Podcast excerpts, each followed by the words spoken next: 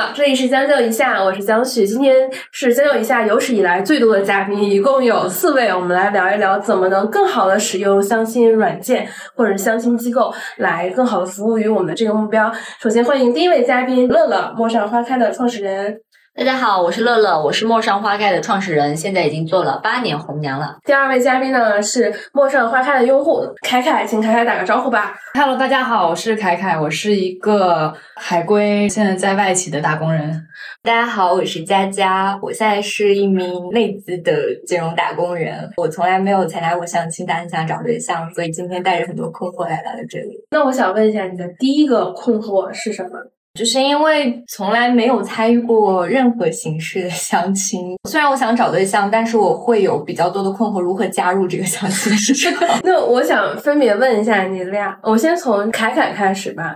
就是你刚回国回来，你怎么开始考虑相亲？因为比如说国外有很多已经比较成熟了，正常应该说我先通过去软件，或者说还有其他什么方式？你是怎么想这件事情的？其实我觉得，无论是你父母介绍、朋友介绍，还是使用软件，都是认识人的一个途径。所以他们其实本身并不是排斥的，你完全可以同时使用多种途径嘛。但是我觉得很多人都会就是倒在黎明的前夜。首先，他可能对相亲就是排斥的；第二，软件也是排斥的；第三，可能他更强烈的排斥的是相亲机构。因为我觉得你们俩应该对这个比较有发言权。因为我觉得。我自己接受相亲平台，如果我们用相亲平台这个词来说的话，也是一个逐渐的过程。我觉得用现在比较流行的话，就是质疑、理解、成为。那乐乐会面对用户的这些问题吗？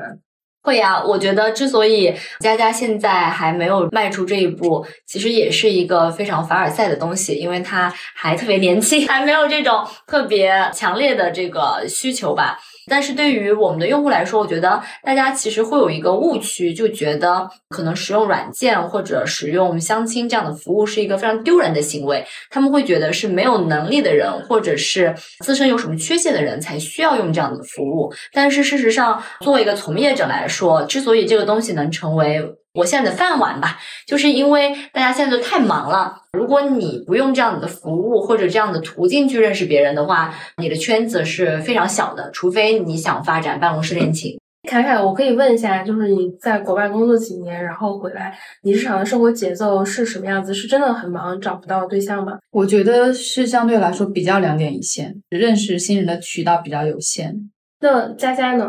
我也是差不多的情况，更多的时间都用在工作上。那你们有想过说，今天假设没有这些相亲或者朋友介绍，通过自己，你们有想过有可能有什么方式认识潜在的这种对象吗？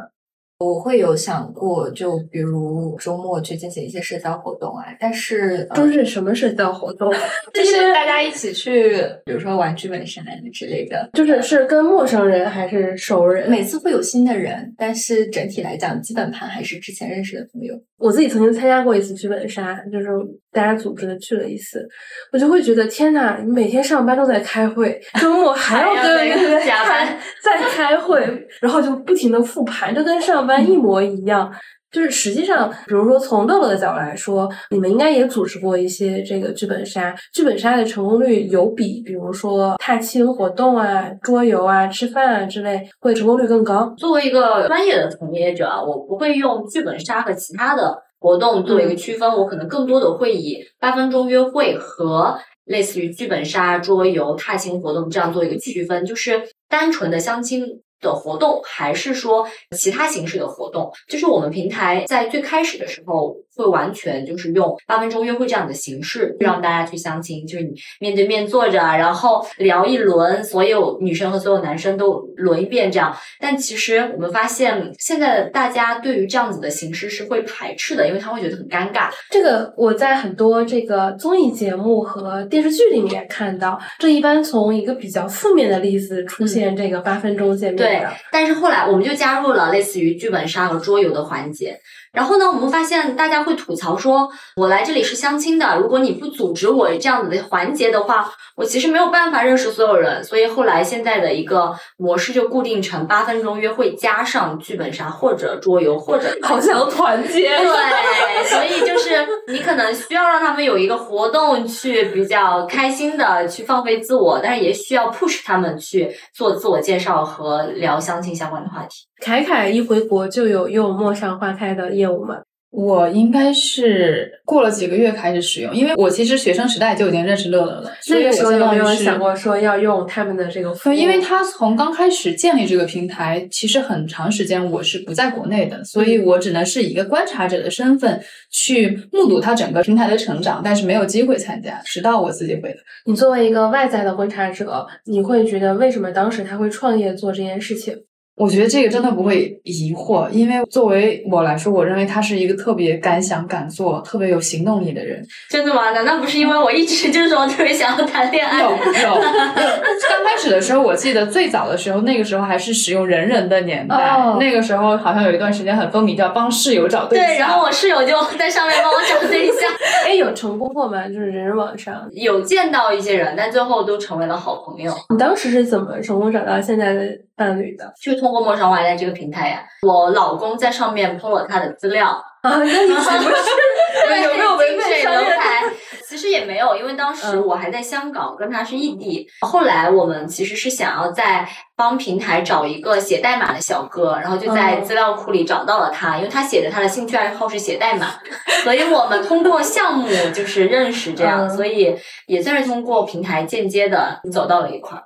然后你就其实目睹了这一切，到现在你自己去用，那你为什么会想用陌上花开？你没有一些什么心理的成见啊，什么之类的？其实我刚开始使用 dating app 这个东西是我在国外的时候，因为我觉得在国外，尤其是新闻互联网世界，它其实更成熟，然后也是接受度更高的。当时因为在国外也是，其实那个时候你接触到。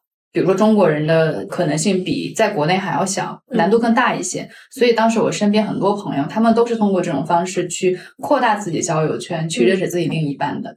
所以刚开始我也是比较的犹豫，比较的质疑，但是后来就是也是慢慢被他们鼓励，就慢慢接受，然后也是开始使用了。所以说我来到上海之后使用陌上，我觉得虽然平台不一样，但是只要是你自己跨越了自己心里那道坎，我觉得接受起来还是比较容易的。我和佳佳都属于没有用过相亲服务和这种平台的，我们就想知道第一步要怎么做这件事情。我们最开始质疑，慢慢的是有一些理解，现在我们想要开始成为了。我刚开始其实有点赶鸭子上家。就是我朋友，他们每天都在刷，然后他们每天基本上下班之后都会去见一个新人。他们是刷那个 app 是吗？对他们那个时候是刷探探。哦，那时候探探，这是二几年？二零一六年、一七年左右。那个时候在国外吗？对，那个在国外，但是中国人也会刷探探。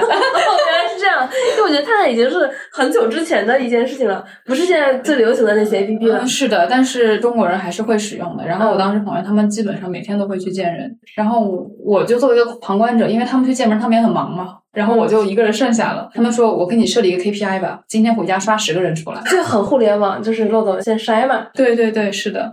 然后刚开始是做不到嘛，后来慢慢的也是。当时为什么做不到？其实是不是有点恐惧？对的，是的，因为我觉得就是互联网是一个鱼龙混杂的世界。我觉得，哎呀，我这个特别担心在上面过度的暴露自己的个人信息，包括是遇到不好的人怎么办？后来发现好像它也不是洪水猛兽。然后你回国以后就开始用化开的服务。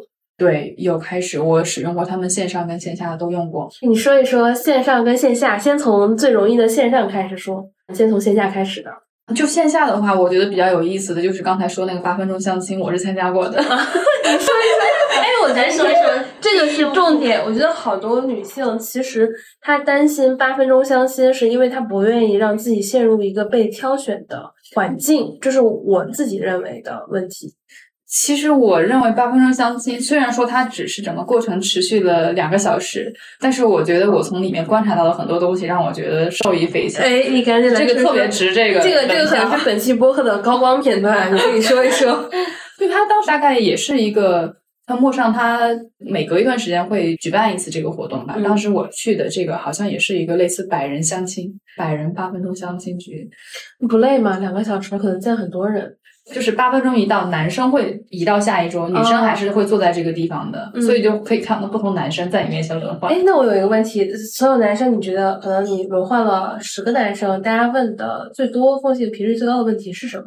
其实八分钟就像刚才说的，其实时间非常的短。嗯然后每一组新人坐下来之后，他们还是虽然说他们的个人信息你手上已经有一份资料了，但是每个人坐下来还是会习惯性的去聊一聊我我跟你说，对我们俩小白用户，我们俩都不知道，这个时候原来能看到对方的资料。没有，是我们以为就是平台会把他平台会把今天参加的这些不列出来，他们会把这个男生的基本信息会嗯列一个表格出来，就是给到你。一次两小时的这种八分钟相亲能看多少个人啊？这不一定。我们组织的规模一般是在三十到四十人一场。凯特那次是只会票价百人场，比较大。那还有呢？还有就是，首先就是拿到这个表格，你会觉得哇，我觉得真的是男嘉宾每一个都真的很优秀，很优秀。这个优秀是他钱的优秀、长相的优秀，还是家境的优秀，还是什么的优秀？你你首先你能看到的是他的工作信息和他的学历信息，基本上都是国内的名校和世界名校，他们的工作基本上也都是现在比较风口上比较前沿的一些工作，尤其是金融啊、互联网啊等等，或者是也有一些高校的小哥哥。我想问乐乐，基本上这一场八分钟相亲大会，从互联网角度，就是大家都筛了一遍，那会留下多少的顾客线索呢？那后面可能有一些后续进展。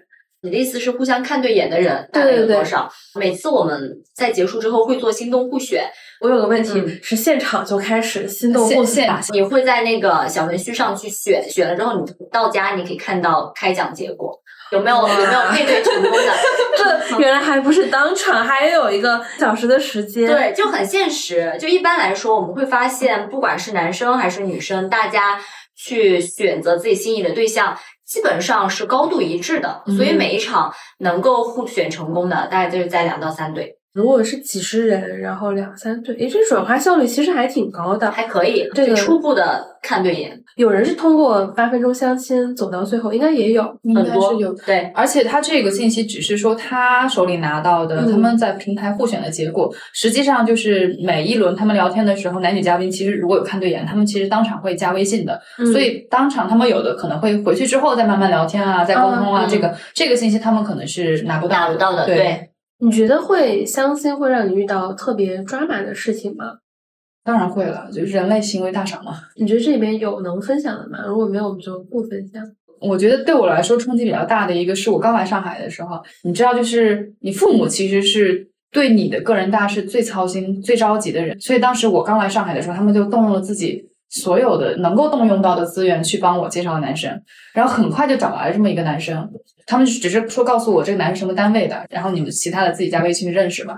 我加了微信之后，后来我就问这个男生他是什么学校毕业的，然后这男生当时说。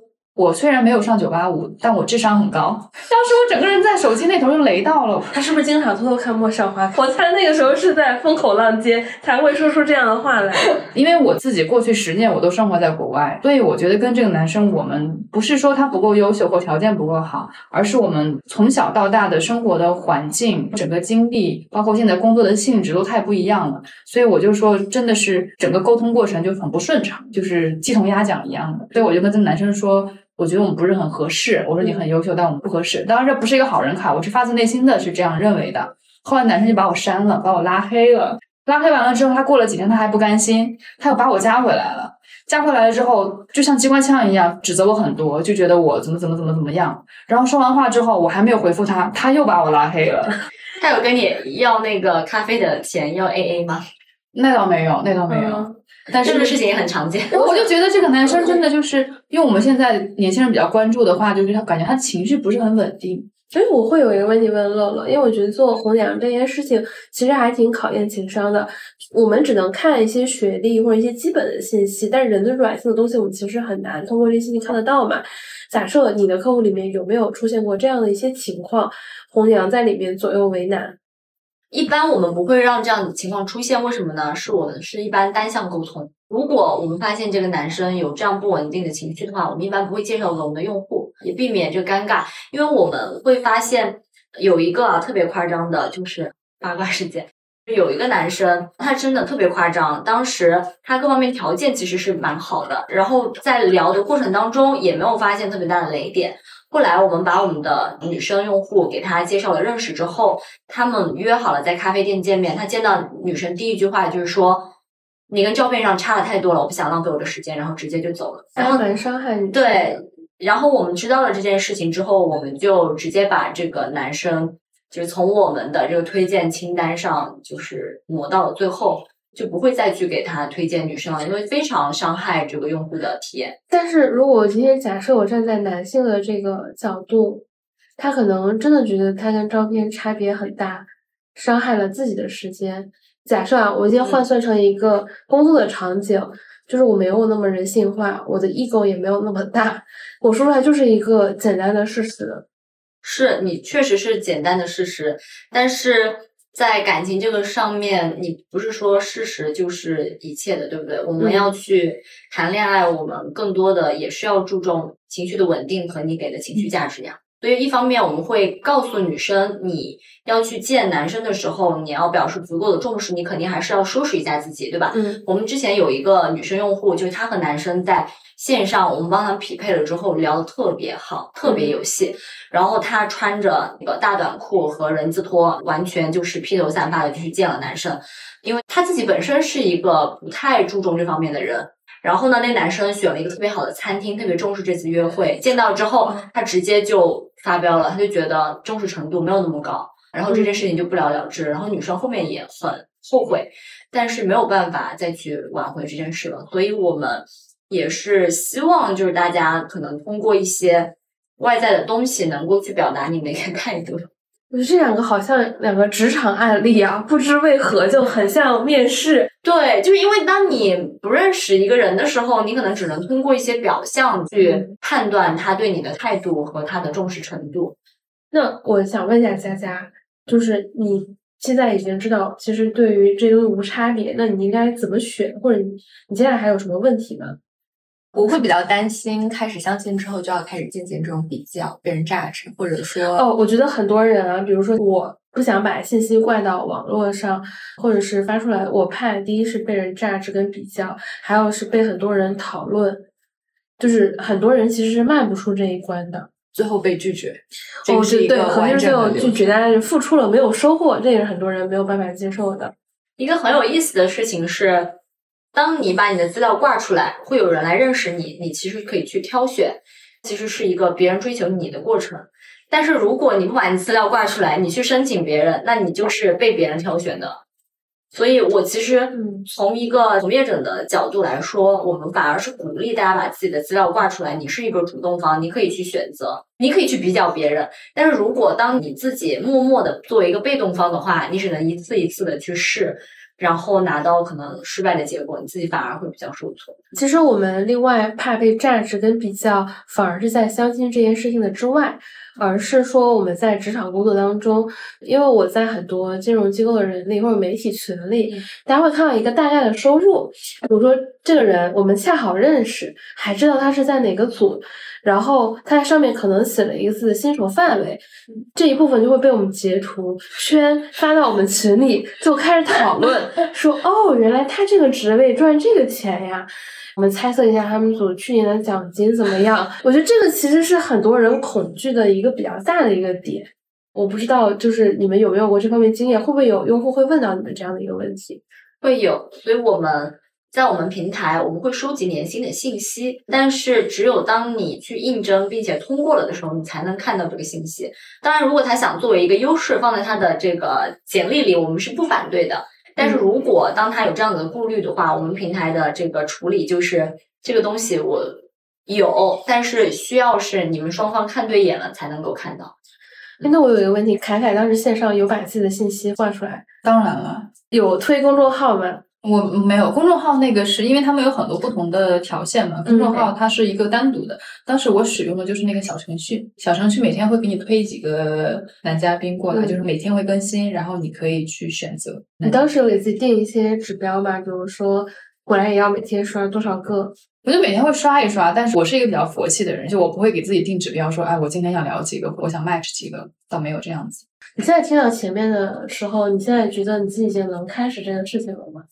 哦，我觉得我至少不排斥吧，因为现在慢慢也开始会有一些年龄焦虑，而且我会感觉，就是现在很多像一些社媒平台上面的一些主流的言论啊，就会觉得说，好的男生早早就被 book 掉了。就是所以，只有那些流入相亲市场，可能就没有那么好。那越到后面的话，女生而且又会比较着重宣传那种女生的年龄焦虑，就是你越到后面的话，就会越被别人挑选。所以到现在这个节点的话，我会觉得就是相亲算是一种除了自己认识之外退而求其次的选择。但是我能通过这个选择，就是能不能选到好的，其实我也。不确定，我其实本质上还是担心这种不确定性。但我觉得我至少现在可以开始这一步。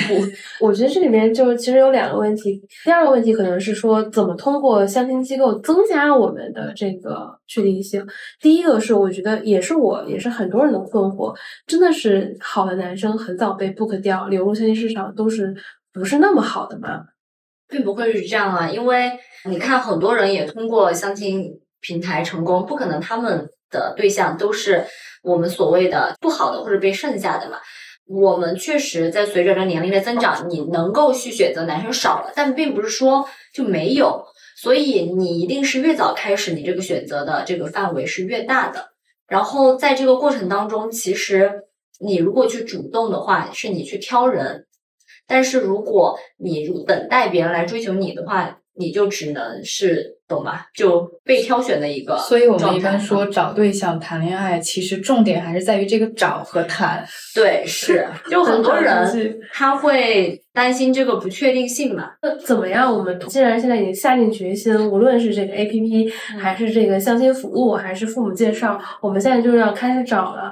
那怎么更加增加我们成功的概率呢？我觉得信息差就是很重要，你一定要说，对你一定要和那个掌握最多单身男生信息的人保持好联系。比如说，就是很多人我们这边都会选择这个服务，但是他如果只用我们的小程序的话，他每天可能就只能推荐十个人。但是如果他愿意迈出更进一步去参加我们的线下活动，那么他就可以一次一场活动见到二十个男生。那如果他再愿意买我们的一对一的服务呢，他就可以就是从更多的男生当中筛选。所以就是一定是你如果想要解决这件事情，就要接触到那个最拥有单身资源的。对，其实这个不一定是说相亲的平台，也有可能周围真的有有一个朋友，他有很多这个。资源，他很爱团局，对吧？嗯如果是有这样子的话，我们特别推荐，就你跟你那个朋友搞好关系。然后第二个就是与人为善吧，这个真的蛮重要的。因为当其他人有这个选择权，就给谁介绍对象的时候，一定是会选择那个性格更好，然后更 nice 的人，因为这样你介绍对象不会容易爆雷。所有这个当红娘的，包括做媒的。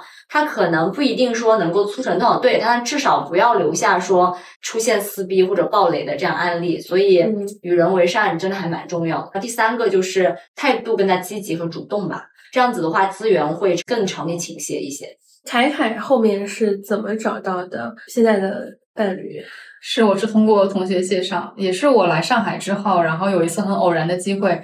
我跟一个中学的男生同学，然后有一次跟他联系了，当时我就跟他说：“我说我已经回到上海了，然后你这边有没有单身的小哥哥可以介绍给我？”哎，我发现你其实是中国女性中。比较少少见，能够主动的表达的。对，而且跟男性朋友一般可能大家跟小姐妹会说一下，但是男生同学他认识的单身男生，一般情况下会比小姐妹认识的对啊，小姐妹她为什么不自己去认识？她为什么要留给你呢？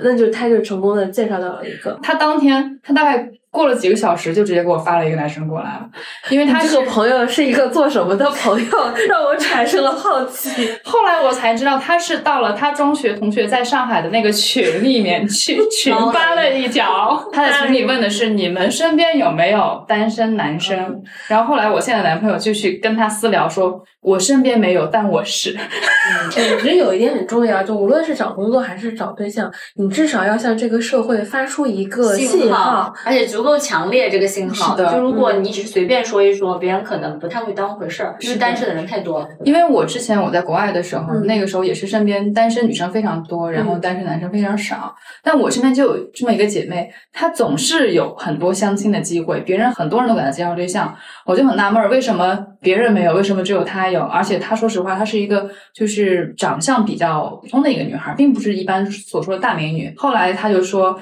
因为他非常积极且强烈的向身边所有有资源的人发出“我是单身，我非常迫切想结婚”这个信号，以至于公司很多人也会帮他介绍。我觉得很多人迈不过这道坎，就是向别人释放信号，且要强烈，这是很多女生就在这一步就输了。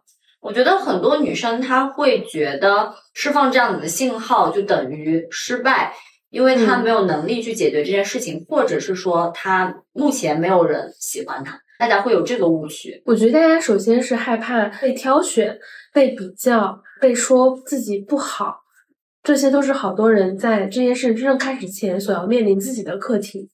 觉得嗯可能真正开始的话，是不是外向的人会更好找一些呢？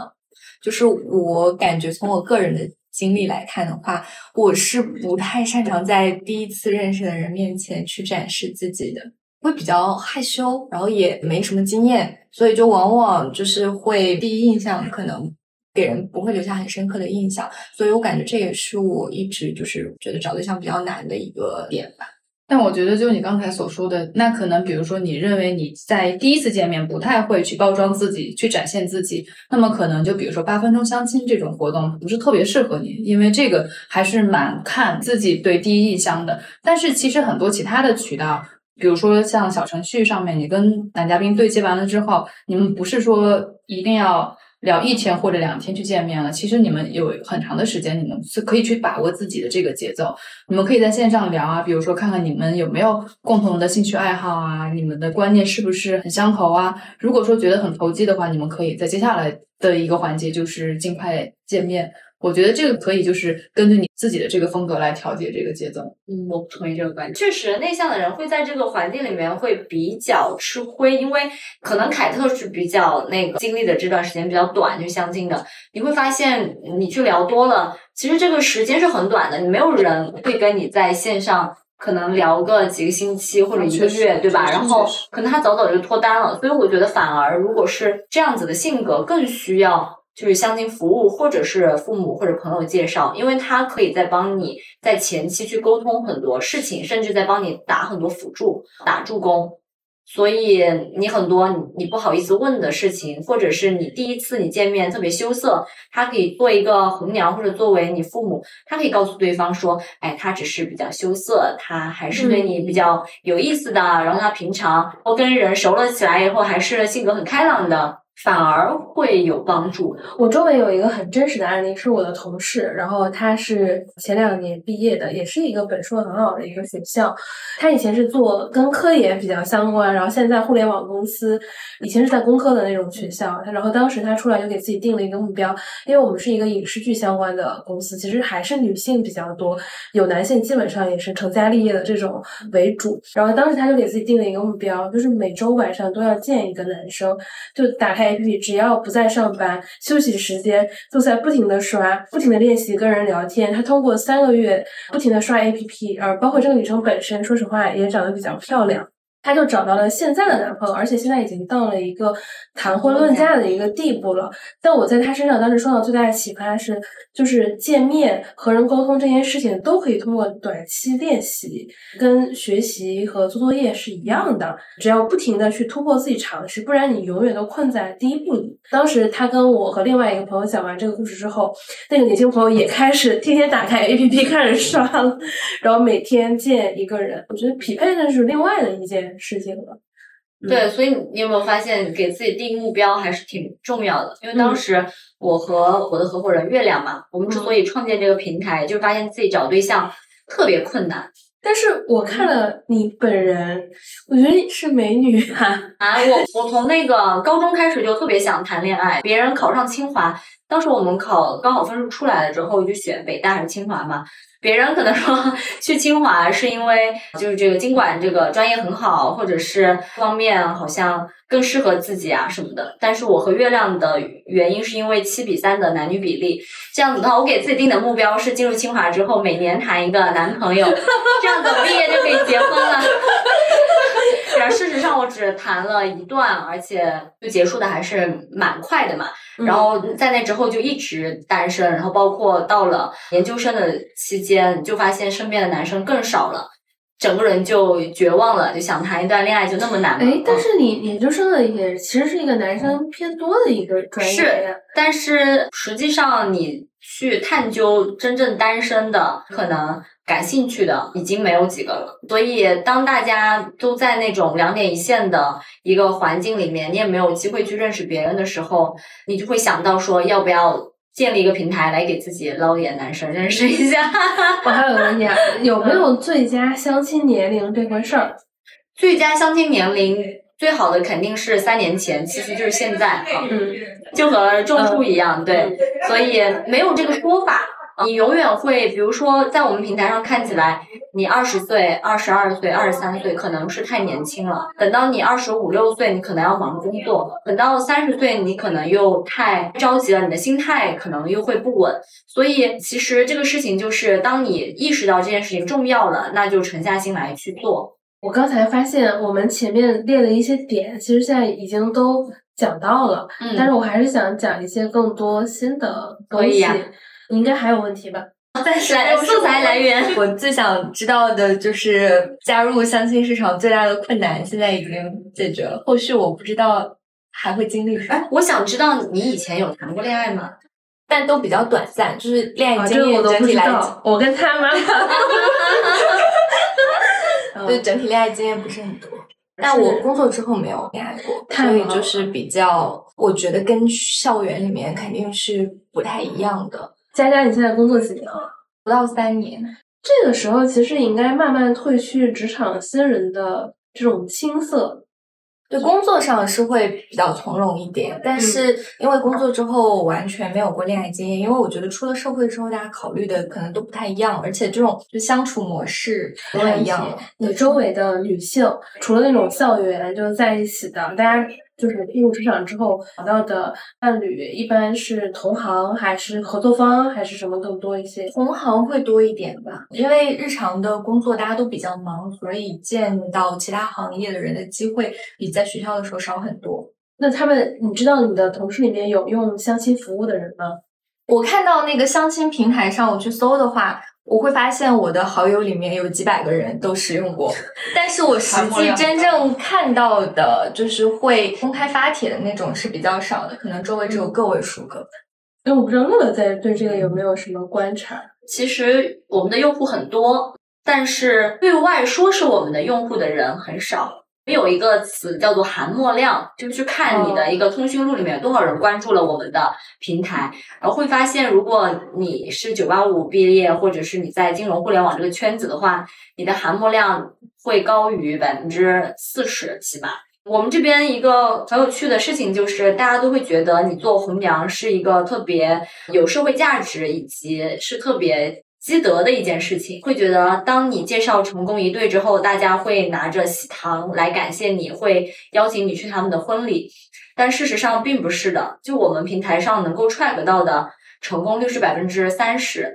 我的第一反应是，哦，也不高呀。对，为什么是这样子呢？其实应该远高于百分之三十，但是很多他们脱单了的人。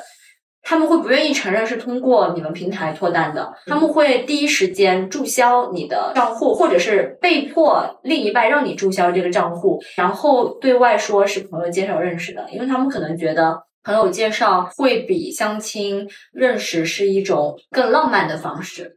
我觉得是，就是我还曾经听到因为这种软件。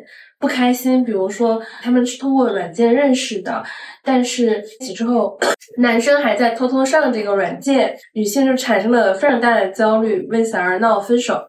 这样子的案例我们也接触到很多，有的当然是女生可能比较敏感，因为当她在这个平台上看到这个男生还在是一个注册的状态的时候。他会来要求我们把这个男生给注销或者下架，他会说我是某某某的女朋友，他已经脱单了，你们把他账户给注销了吧。也有就是男生实际上，嗯，这个事情我们就经常会把这个现象叫做假性脱单，就是很多人他会以为他已经脱单了，但实际上他没有脱单，然后他会发现他另一半还在使用这个平台。你们有分析过就是还在使用这个平台的用户的心理吗？或者你尝试，就是它会不会带来客诉？就比如说，我今天和凯凯通过陌上花开认识，但是我无意间发现凯凯还每天在刷不同的女生，上面也没有显示他已经脱单了，就显示还在求偶中。会有客诉，但这个事情一般我们只能通过事后来处理。就是当你发现他还在这样状态当中，我们会把它进行封号和下架处理。但是因为很多时候啊，做相亲这个事情，我们会发现这个东西其实界限很模糊。就比如说两个人在一起牵过手了，女生觉得脱单了，男生觉得可能我只是了解一下，我还继续在使用这个产品，然后女生来投诉。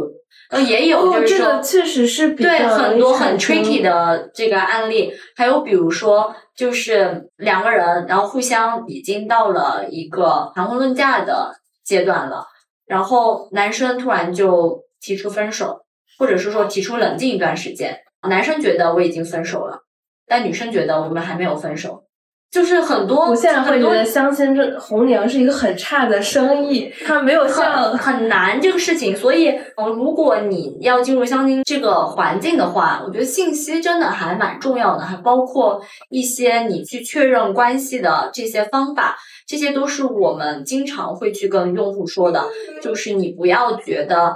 你们两个牵过手了，或者甚至是有一些亲密行为了，你就以为你脱单了。什么样子才叫做你脱单？然后你们需要去谈一场在阳光下的恋爱，这些是我们需要去教育我们的用户，然后希望他们在这个过程当中就尽量不要去受伤，因为现在很多人他对这个感情的严肃程度，他的理解是不一样的，特别是大家的这个思想观念很多更开放了之后。当他们在一起之后，这个行为模式呀、都会不一样。假设我跟佳佳现在是第一次注册了陌上花开，然后我们注册了，然后现在就开始会陌上花开会向我推一些男生，我可以点喜欢，就会有进一步的应征，是吗？那第二步是应征，我可能就跟他聊什么时候呃要他通过了之后，你才能才能跟他聊。对那一对一红娘服务是不是另外的一个服务？对，那是另外的一个服务，因为一对一服务涉及到很大的人力成本，所以它的客单价是比较高的。所以，当你可能你自己在这边玩了很久我们的小程序，发现总是失败呀，或者是你可能希望能够更高效的找到的时候，会选用一一对一服务。这个时候，你可能就需要先跟我们的红娘进行评估，再看需不需要买这个服务。好的，那我现在已经开始要使用这个红娘的服务了。那第一步我会做一份简历给他，他来给我评估。对，是的，你需要完成你的整个资料，需要让我们知道你的一个基本情况，然后我们会安排一个一对一的沟通。这个首先他会跟我沟通几次？一般我们沟通一次，然后时长是大概一个小时左右，会去了解你的基本情况、你过往的感情经历，然后你现在你觉得你脱单比较棘手的问题，以及喜欢什么样子的人。然后初步沟通下来之后，我们会去后台评估你喜欢的人，首先在我们这里就数量足不足够推荐给你。第二就是你的这个需求，大概我们需要什么样子的成本才能够满足你？他那么多人，哦所以所以就要去给你报一个价格。如果你能够接受这个价格，浮动的浮动的，是的。这个价格是浮动的，是根据你的情况和你想要找的人上下浮动。你的条件越好，你越容易找到，那你的套餐价格越便宜。如果你想找的人越难找到，那就越贵。好像保险啊，就是根据年龄。是的，因为你知道吗？高概率对，对很多人就会觉得。你这个套餐里，你只给我推荐三个人见面，你们这个钱也太好赚了吧！一万块钱就三千块钱就一个人。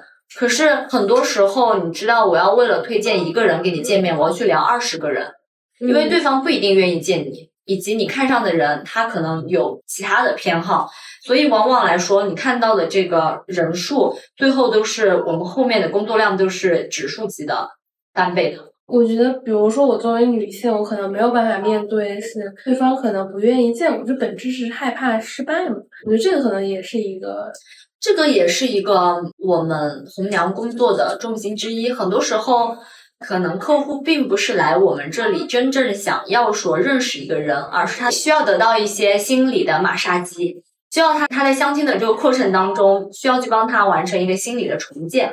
很多人他之所以觉得害怕失败，是因为他只看到他的个例，他会觉得我去认识五个人，可能有四个都聊不下去，都失败了。但是如果他跟红娘聊，然后通过红娘告诉他这个婚恋市场的数据，他会发现所有人都这样，就不是说你一个人经历失败，而是婚恋市场就是一个双向选择。你在拒绝别人的时候，别人也在拒绝你。就可能是因为各方面的原因，不一定是说你不够优秀，而是不够合适。这是我们经常跟用户说的一句话，不是不够优秀，而是不够合适。所以你需要去更努力的去找到那个跟你合适的人。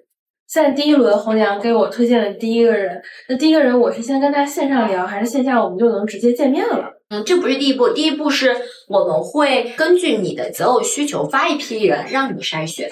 好，现在收到是几个人名单呢？会收到大概十个人左右的名单。十个我是要十选三还是十选一？根据你的套餐不太一样啊，但是对，如果你的这个价格会比较高一些，你就可以选择多一些；如果你的这个套餐比较便宜，那可能你就是只能选三个人，然后我们去跟他聊。那我先选三个人吧，然后三个人我就告诉我的红娘，红娘就在匹配这对应的人。对，我就会根据你选择的人，然后去帮你去沟通，然后促成你们的见面。如果你的这个择偶预期是。比较中肯的话，那很大概率你是能够三个人都见到的。但是如果你择偶标准特别高，然后不符合你现在的情况的话，那也有可能这三个人是失败的。那我按照你选择的这个偏好再去重新给你找人。那你们服务过这种一对一红颜的案例，最快跟最慢分别是多少？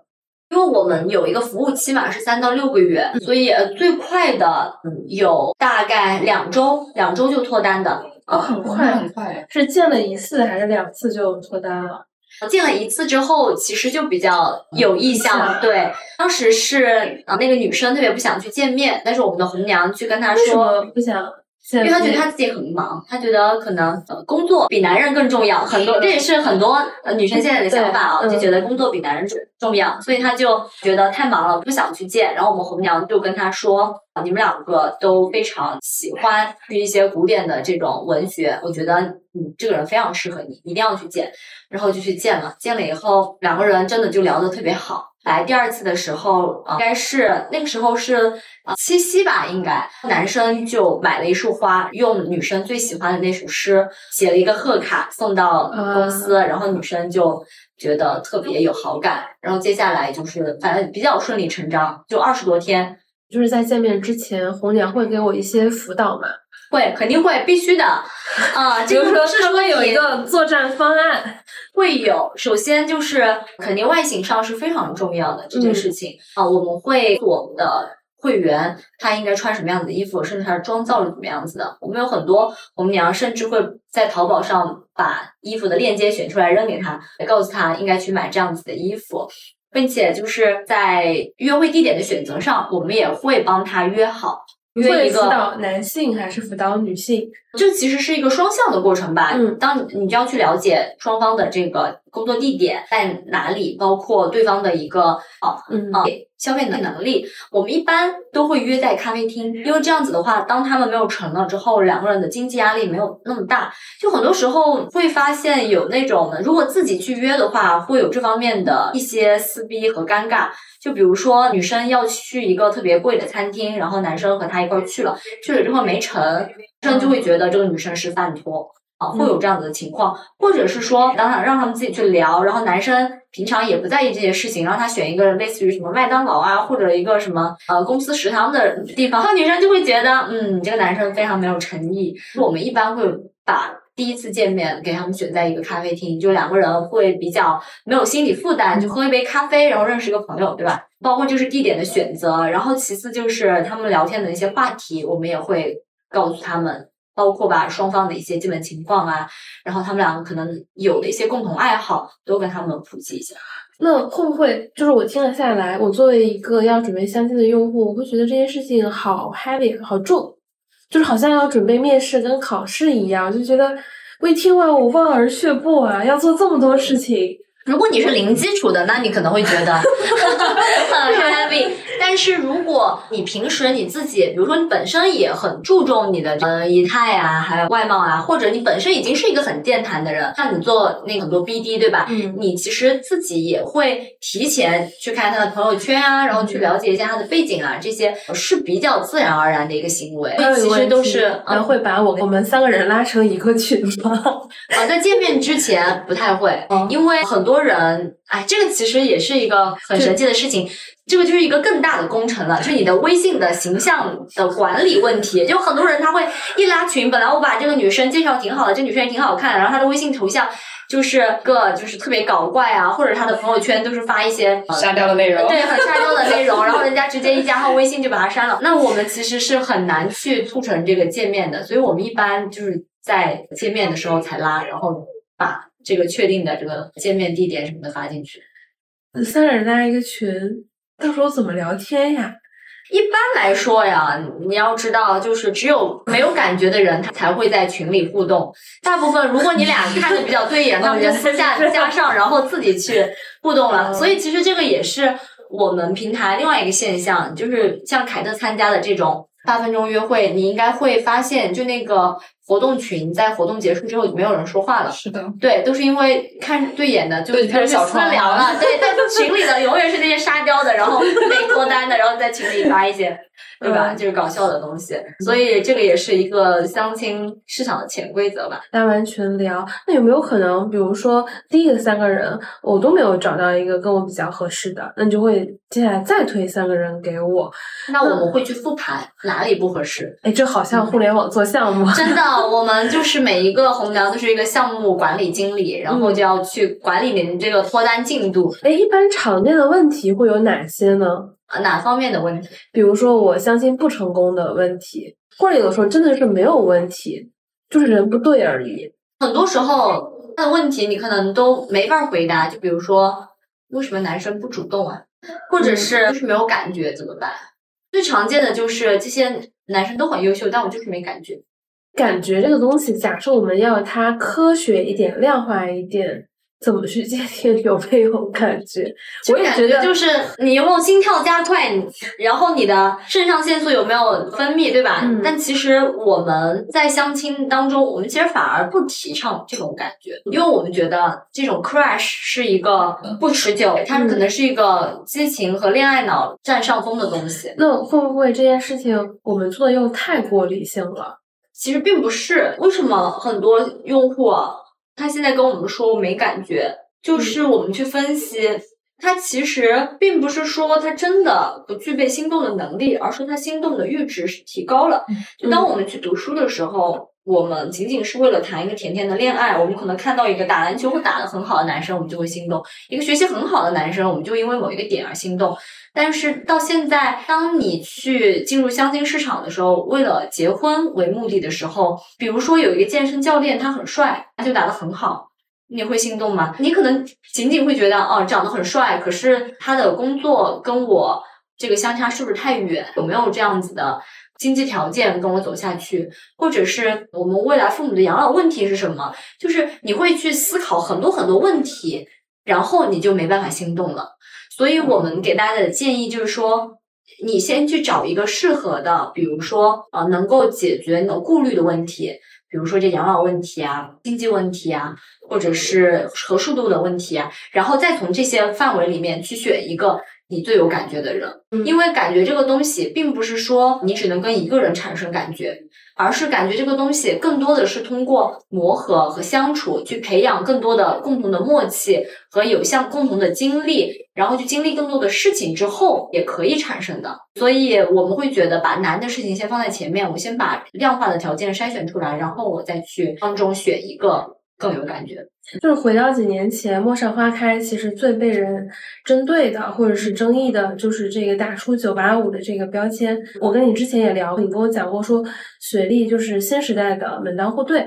我还是想听你多聊一聊，为什么会有这样的一个观点？我是学文科的嘛，所以从我高中的时候，我们学政治的时候有这样一句话，就是经济基础决定上层建筑，和物质决定意识。那个时候我其实不太能够去。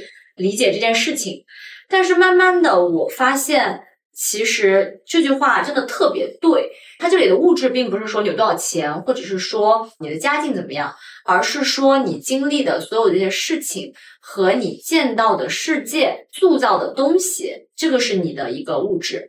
三观是什么样子？你的消费观、你的世界观、你的人生观、你的价值观是什么样子的？但是在我们国家啊，有的人甚至更久，研究生甚至读博士，你的。整一个环境，你的这个所有的经历，你所有的视野，你所有的体验，都是在学校这个环境里面的。所以你在什么样子的学校，其实很大程度决定了你的知识层面、你的视野、你的体验和你未来的追求的。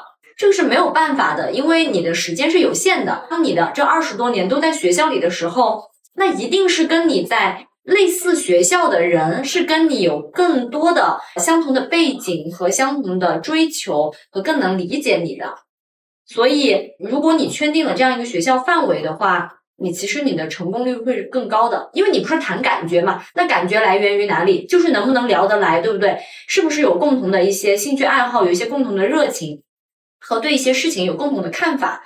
那什么样子的人能？更有概率跟你有达成共识呢，就是跟你有共同背景的人。什么样子的人跟你有共同背景？就是学历跟你相当的人。所以我们会觉得，当你可能在相亲环这个市场里面，你没有办法具备足够多的信息量的时候，学历是一个快速的筛选的方式。为什么不是其他的方式？比如说，我根据大家的储蓄情况或者职位情况去做筛选呢？当然也可以，但是比如说，如果我以一个你资产情况去做一个筛选的话，你这个资产可能是有不同的来源。很多人他可能从出生开始，他的家庭就已经给他了这样子的资产量级，但是他后续的他的人生的轨迹可能跟你是不同的。所以，如果你只是以一个资产的量级去看的话，我觉得反而更不公平。确实是这样的。我主要是觉得凯凯不是一个特别典型的，因为他还是相对这种比较 open 的人。我觉得我也不是刚开始就会这样，我觉得也是一个慢慢的过程。我也像佳佳一样经历过这种非常懵懂、非常困惑，然后也充满了这种犹豫的过程。但你不觉得，如果一个人他没有办法迈出这一步的话，他可能也不会成为我们的用户？你觉得呢？呃，也是，就是我睡前看《陌上花开》看的比较多，就是你能看到的，就是迈过了这一步的用户，对他其实已经做了一道筛选了。我其实你作为乐乐同学，他作为一个清华加高金，我觉得这其实是一个金融机构非常喜欢的一个学历背景，但他其实没有从事跟金融相关的任何工作，而是选择做红娘这件事情。那我觉得他有一点不符合主流价值观。或许会，而且我觉得可能他父母在刚开始会比较反对吧。虽然说红娘是一个极善的一个行为，但是我作为他的父母角度，我觉得他这个看起来没有什么职业前景啊，或者他也没有什么产业优势，所以我不觉得这是一个性价比高的选择。怎么说？我觉得。从刚开始我们说他上学的时候开始创业嘛，当时我们就觉得真的好酷。因为很多人还在把把谈恋爱脱单当成一个默默的心愿的时候，在那个学生时代，但他们已经勇敢的说出来我要找对象，而且我为了自己找对象，我创建了一个平台，在当时已经是一个比较大胆的一个行为了。但是我没有觉得这件事情还挺符合他人设的，因为他真的是一个特别行动力超强的一个人。嗯，但是。你像我们作为旁观者，看着他一路走来，从一个小小的种子长到今天这个参天大树。嗯，其实过程中，如果你刚开始只是想把这个事情做起来的话，我觉得你兼职是可以做到的，因为刚开始也是在一个大企业里面去做管培，然后去做管理人员。但是后来，当你创你这个非常热爱的一个事业，它到了一个上升的时期，需要你去亲力亲为，去很操心很多事情。我觉得那个时候，如果说你想做到八十分、九十分、一百分，你的精力是不够的。所以我觉得他呃从公司里面出来，然后全职做这个事情，我觉得也是一个非常水到渠成的过程。大家不会觉得他们不务正业吗？我觉得他后来这个事情已经做的是比较大，已经有一定的影响和规模了。所以那个时候你再出来去追求这个事业的话，我觉得已经不算是不务正业了。但你不会觉得红娘这个职业呃很对不会光彩，或者觉得很 low，或者觉得没有什么门槛嘛？其实我觉得这个事情刚开始做，可能它要求的门槛并不是很高，但是因为你的目标群体非常明确的，以及你做了一定规模，我觉得它本身就不是一件小打小闹的事情了，它是需要一定的专业度去维护的，因为你真的把它每一个客户，你要把它当成一个项目来做，然后。需要很多项目管理方面的一些实操的一些经验啊，等等，包括你的用户，他本身就是一个非常高的一个群体，那么你必须你自己是有这个 level 的，你才能够去更好的为他们服务，帮助他们。我觉得这个是并不冲突的。嗯我们之前沟通过，就是他说他上大学的时候，他在 Morgan Stanley 有一段实习，当时是在做一个就是全球现在比较前沿的一个领域。当时在很多年前，大概一四一五年那个时候，就国内是最早一批他的 leader 已经开始带着他做这个事情了。但当时他也有机会去全职做这个的。现在放在将近十年之后来看，这个领域已经是现在非常当下一个非常热的领域了。嗯如果说他当时在那个组接着干下去的话，他现在肯定也是成为了这个领域的一个影响力的人吧。嗯但是他就说，如果说当时没有离开摩根斯丹利，他也可能会成为这样一个行业影响力的一个专业性的人才。但是后来想一想，如果说不是自己真正那么热爱的事情，可能自己只是一个合格的打工人，而不能够做得开心。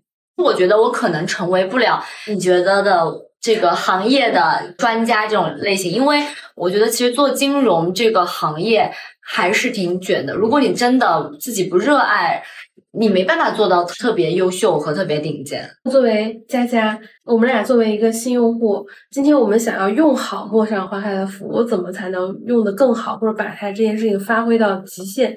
我就跳脱出我们平台吧，就是给你们一些整体。如果你们想要用互联网的这种相亲产品的话，可以怎么去用？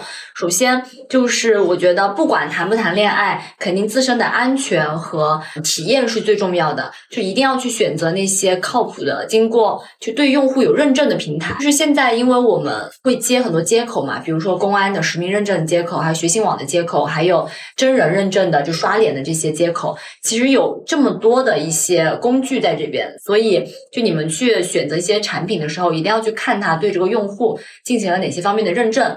就你谈不谈成恋爱没关系，你至少不要被骗，对吧？这是第一步的，就真实和靠谱是蛮重要的。第二个就是你一定要花钱，哎，这是很多人其实不会喜欢，就是嗯他会觉得我怎么能获得更多免费的好的东西，而不对，因为大家可能会习惯性的觉得说我。因为现在互联网产品很多都是免费的，对那可能就不习惯去花钱。但是当你花了钱之后，你会发现你整个的效率会变得更高。因为我觉得你们俩的工作都很忙嘛，嗯所以时间还是很关键的，所以一定要把这个效率就提高，所以花钱的。然后第三个就是可能把自己的心态不要说，因为我其实蛮不喜欢大家说就是相亲怎么怎么样，我们可能更多的是像凯凯说的一样，会把我们作为一个认识朋友的平台就像你看我们平台的公众号一样，就好多其实是女生看到女生很优秀的 profile，就想要去认识，所以你就把这个当做一个就是认识新朋友的渠道，就你把嗯心态放平，这样子当你去被拒绝或者被通过的时候，你不会有特别强的得失的这种。情绪起伏，然后你去享受这个过程。当你去见面的时候，你就当做你去认识一个新朋友，对吧？最不济就把它当做一个专家课，对不对？因为我们这边用户都还挺优秀的，所以很多人其实他发现他在我们这边相亲不成功，但是他找到了很多同行或者是合作伙伴。我现在这个是想到我们平台另外一个用法我现在想到一个是我今天假设是个友邦卖保险的，我就会买一个定制的服务，不停的建新的伴侣，然后去获取我的保险客户。上次我参加那八分钟嗯下来之后，就是基本上两个小时下来，已经有那种什么同业的、友商的，加上微信已经开始勾兑业务的，也有已经男生开始组上德普的、剧本杀的，对。或者是组上滑雪的，就一场相亲下来，真的是齐活了，什么都达到了。是大家就其实除了破单之外，还有很多其他的体验或者是需求可以在我们这边完成，所以把心态放平，这个很重要。然后之后就是一个行动力吧，去坚持每天去刷一刷，每天把我们推荐给你的人选就刷完，然后去认识更多的人。我觉得今天最后一个问题吧，其实我是带着很多刻板印象去联系到乐乐，就是我在跟你聊之前，其实还没有能充分的了解到为什么你会做这样的一个职业规划，嗯没有选那种更典型的人生。我想听你再描述一次。因为其实我觉得我们这一代人没有太多的机会对自己的职业进行一个思考，因为我们没有那么多机会去实际上体验每一个行业是做什么。大部分你选择专业的时候也是父母决定的，就像我，我是父母希望我读金融，所以我读了金融。然后在这个过程当中，我会发现我不喜欢，然后也不擅长。所以从大学开始就开始折腾一些金融以外的东西，去探索自己到底喜欢什么。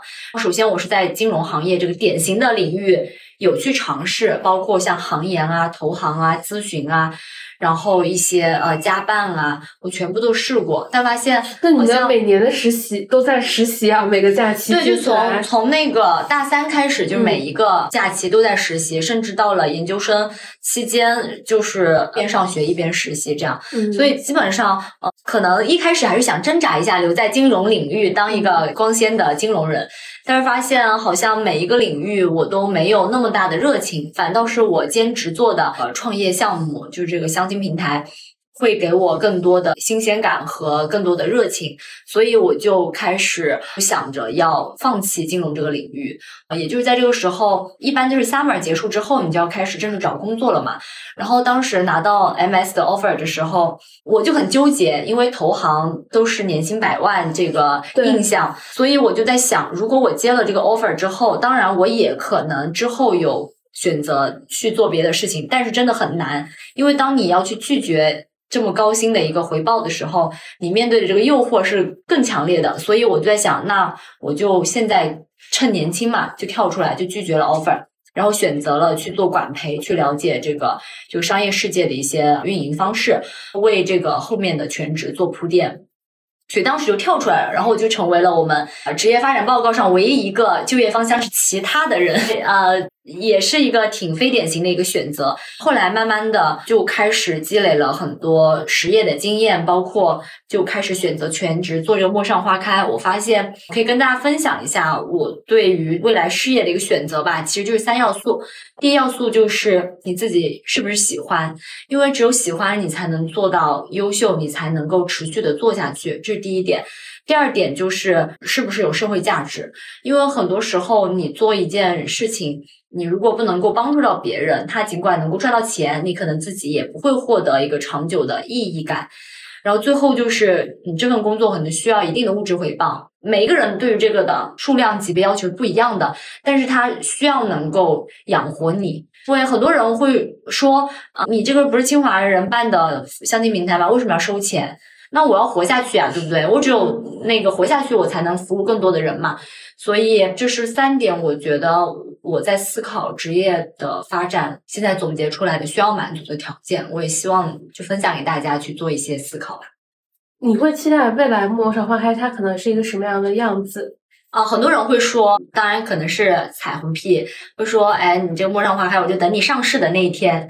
我其实就是从你聊完，我跟你聊了两次，我觉得这是一个很差的生意。对，所以我觉得不会，我们不会是有，除非可能我们有一个大的转变，或者去做一些其他的一些方向，但是我们不会去上市，因为在我们看来，这门生意你这个规模和效率就是背的一件事情。对，当你把这个规模做得足够大，所有人都进来，都在这里面相亲的时候，你去认识你合适的人，你去找到对的人的那个难度其实是增加了的。嗯那当大家发现，在你这里脱单很难的时候，他们就不会用你这个平台了。那未来，我希望陌上还是在现有的能力上，能够服务更多想要真正想要脱单的啊、这些人群。感谢啊。